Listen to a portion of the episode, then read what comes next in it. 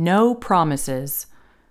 Alcoholism often reveals itself first in broken promises. By Eve Tushnet. Eve Tushnet is a writer in Washington, D.C. She has written for publications including The Atlantic, Commonweal, The American Conservative, The New York Post, and the online editions of The New York Times and Washington Post. If you are lucky, these are promises to yourself. I really need to cut back. Jesus, I'm never going to do that again. I'm just going to have one last time, the last of the really great wang doodles, and then I'm going to stop. Some of these promises are unspoken, the I would nevers. But one of the most common experiences of addiction is learning that you're capable of much more than you've ever realized.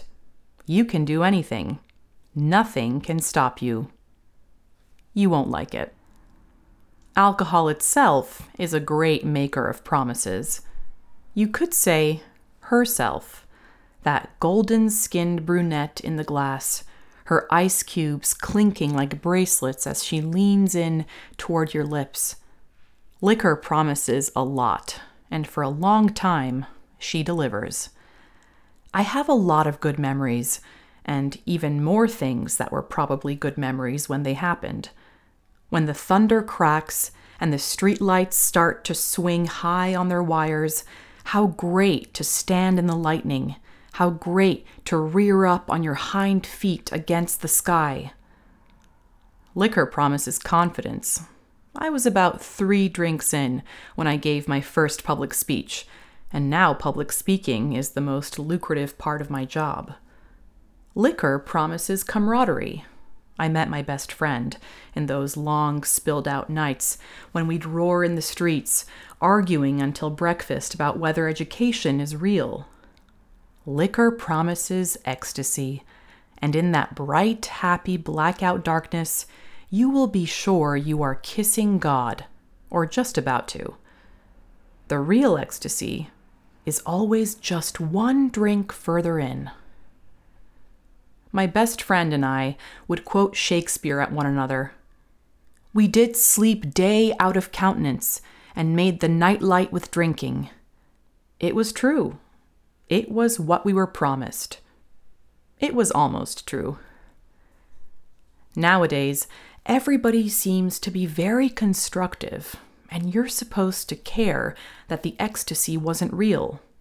Yes, okay, the promised ecstasy was fake. But if nobody ever promises you ecstasy, how will you know what you can long for? Be grateful to alcohol because all her promises may be a list of everything she'll eventually take from you, but they're also a list of everything you need. Give thanks for Sister Booze, who is grabby and playful and educational and very, very strong. She will teach you what justice is because she keeps count of everything she's lent you, and if you are a certain kind of person, she will take all of it back someday with keen and gleaming interest. Normal people make cute little promises to themselves and then they keep them. Normal people who experience problem drinking just grow out of it. Boring. What do these people know? How to love their spouses? Sure. Whatever. How to hold down a job? Fancy, fancy. I have a working theory that people who never become alcoholics just get less out of booze. They don't know her like I do. If you do not know how to do these things, then there's a good chance you'll end up in one of the controlling metaphors of American culture in the rooms of a 12 step group. Normal people absolutely love AA. They really want to believe that once you have been punished enough by your fun, you'll find God and knuckle under. And it won't cost anybody else one red cent. Normal people love AA as a metaphor, as a language they can use to talk about repentance and transformation without getting into the whole politics of Jesus. Normal people, yes, I do know normal people don't exist, are desperate to believe that AA works for everybody. Christians in particular love AA because it makes you accept God so you don't, as David Foster Wallace put it in Infinite Jest, die in slime. AA sometimes calls itself the spiritual solution, and if there's one thing Americans want, it's a solution to the problem of other people. If there's a second thing Americans want, it's a solution to the problem of themselves. They want a self improvement plan. Self improvement plans sell. Self improvement plans feel great at the beginning. Self improvement provides a simulacrum of hope, and that's the best simulacrum money can buy. There's a specific bright washed beauty in nature itself on those hangover mornings when you go out, aching, having counted out your change so you can get an orange soda at the corner store. And because you don't want to drink right this second, you feel like maybe this time you can change. It feels good to think maybe you will. The best part of any self improvement plan is the part where you make your to do list, and the first item is make to do list. That one always gets crossed off. Maybe the most convincing feature of AA is that it feels awful at the beginning. Sometimes that feeling doesn't last through the first meeting you hear something you can, hear, borrowing from Wallace again, identify with, and you are filled with hope, and it feels the same as the simulacrum, I'm sorry to say, but it's better. But even if you are so lucky, thunderstruck by the humility of recognition right away, there are some rough nights at the very beginning when you're drunkenly Googling how much vodka per night is alcoholism and signs of alcoholism, and where is liver and how do I know if it hurts? And then, eventually, AA in my area. And before you know it, you're slinking into those rooms, not able to look at anybody, and not able to say any of the things they'll try to make you say. And you brought your own coffee because if you drink theirs, that might mean you owe them something and everyone's very welcoming, but even that welcome feels like a punishment. As I say, it's a convincing experience. But there are reasons to think AA isn't well designed. Like Christianity, it promises an endless string of second chances. You can always crawl back and get your 24 hour chip, no matter how many times you've done it before. You can come to AA hungover and you can come to AA drunk, just like Mass. If AA sold drinks, you could call it the lowest bar. If instead of Googling how to get Malbec vomit out of carpet or can I use same cleaner on lipstick and blood, you look up social science forgiveness you will find endless pages of thoughtful, cottony research telling you that forgiving people will make you feel better, as if that's the point. But look closer, and the picture becomes more complicated.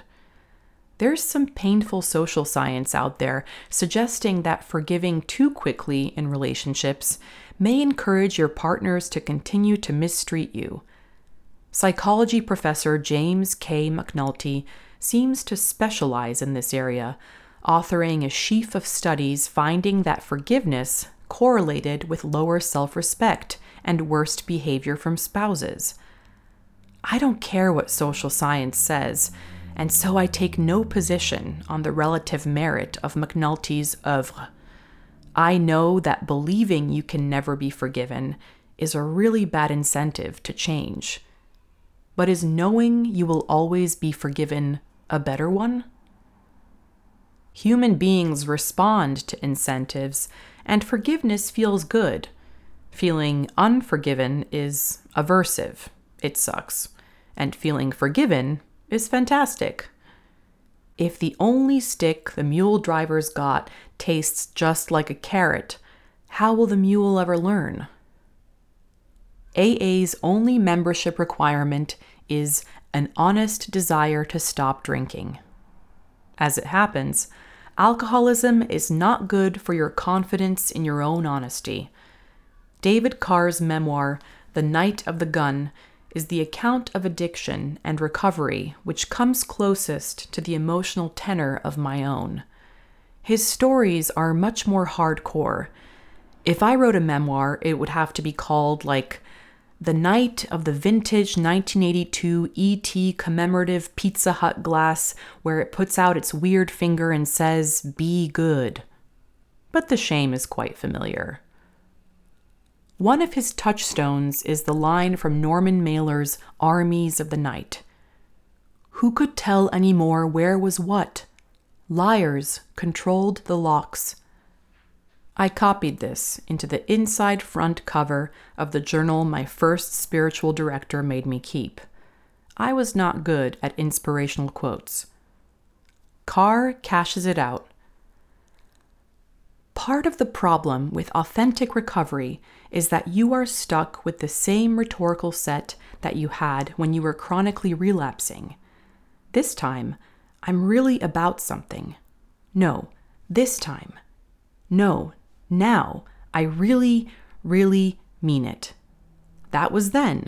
Today, I'm completely done with that shit. Okay, I know I said it before, but once and for all, it is over unless it isn't.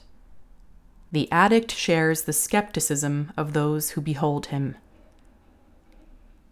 The promise of AA, like the promise of sacramental confession, is that somebody else will muster all the strenuous credulity needed to believe you when you say the things nobody could say in your shoes and believe.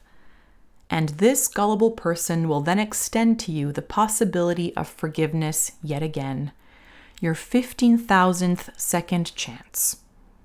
In confession, the priest, acting as Christ, puts you through the excruciating ordeal of trusting you to promise you won't do it again. The act of contrition I learned when I became Catholic makes me say I firmly intend, with your help, to make amends, to sin no more, and to avoid all that leads me to sin. My friend, my friend, I firmly intend to do a lot of things. Last week, I intended with every fiber of my being, and I am one fibrous beast. But here I am again, slinking back. And absolution is given away, and the priest is just as encouraging as last week. It's a little bit Groundhog Day except you don't learn to play the piano. AA culture takes the opposite tack. You're trained to say not my last drink, but my last drink so far. You're trained to remember that you are still dangling at the end of your rope above the slime, so you'd better be grateful for whatever higher power has a hold on the other end. You're reminded not just at the beginning when it may come as a relief, but later when it's kind of rubbing your nose in it, that your recovery has to be one day at a time. These ritual affirmations are the result of a hard education in the flexibility of your firmest intentions. If expectations are just planned resentments, you like that? I've got hundreds of them then promises are just planned disappointments. A caveat before getting to the point. Neither confession nor AA reliably work in this ultra forgiving, carrot flavored stick way. You can be told in confession that you have a problem and need help that sacramental absolution won't give. It isn't always, oh, it's okay, dear, take two Hail Marys and call me if the pain gets worse. You can be told to do things. You can show up hungover again to your regular hangover meeting and get taken aside and gently told by somebody with a voice like tweezers, you know, you don't absorb this through the skin, right? You have to do the work. There are internal consequences for repeated failure, even when it comes with repeated forgiveness. And there are also, you know, the kind of consequences where people look you in the eye and tell you what you need. Try not to blame them. It was for your own good. And most of them probably didn't enjoy it. Still, the church and the 12 step group offer a lot more forgiveness than most other places, and at a great value for money. Does it work? Does it make you better? Everybody who hangs around long enough knows that the only answer is it depends. And so you hit the deeper question Does it matter if it works? On the one hand, of course it matters. You are desperate to stop hurting the ones you love. You may not care as much about dying in slime as you would have expected, but you still don't want to make your mom watch it happen. You go to AA and to confession because you hope it will help. You need it to help. In the case of AA specifically, it is morally necessary that you be told it might not. And there are other ways. If AA isn't right for you, then let it matter to you that it isn't working. Keep looking. There are other paths. From the r slash stop drinking subreddit to anti anxiety meds to your local church. My own recovery is 12 steppy, but highly unorthodox. One of the most hopeful things I read in my last drinking days so far is Maia Szalavitz and Joseph Volpicelli's Recovery Options, which, as the title suggests, goes through a wide range of approaches and resources and makes clear that sobriety can be found by as many paths as there are people in need of it. Anyone who makes AA seem like the only option is making a promise AA itself never makes, because it knows that promise would be false. But there is a way in which it doesn't matter if it works. Even in AA, and especially when you turn to confession, something other than moral improvement is being sought. The purpose of the forgiveness you extend to others likely differs from the purpose of the forgiveness God extends to you, but neither is offered as a tool to extract compliance. The honest desire to stop drinking is valuable in itself, even if you can't make it stick the honest desire to surrender your will and life to your higher power still connects you to that power. The trust you show when it isn't working has its own beauty and its own unwanted light. In confession, you do not seek primarily moral improvement, but reconciliation with God. The confessional is less a classroom and more a trysting place in my own life, my best current understanding of what I'm doing is not that I've turned away from drunkenness and to abstinence. Abstinence is an absence. It's slightly more true to say that I am turning from drunkenness to sobriety, a path of peace. But it is most true to say that I hope to turn from drunkenness to Christ. And this, in all things, not from vice to virtue, but from vice to God. The promise that will be kept is not any of my strenuous, heartfelt, necessary promises of sobriety, but God's promise of presence. He can say credibly what I can't that He will keep showing up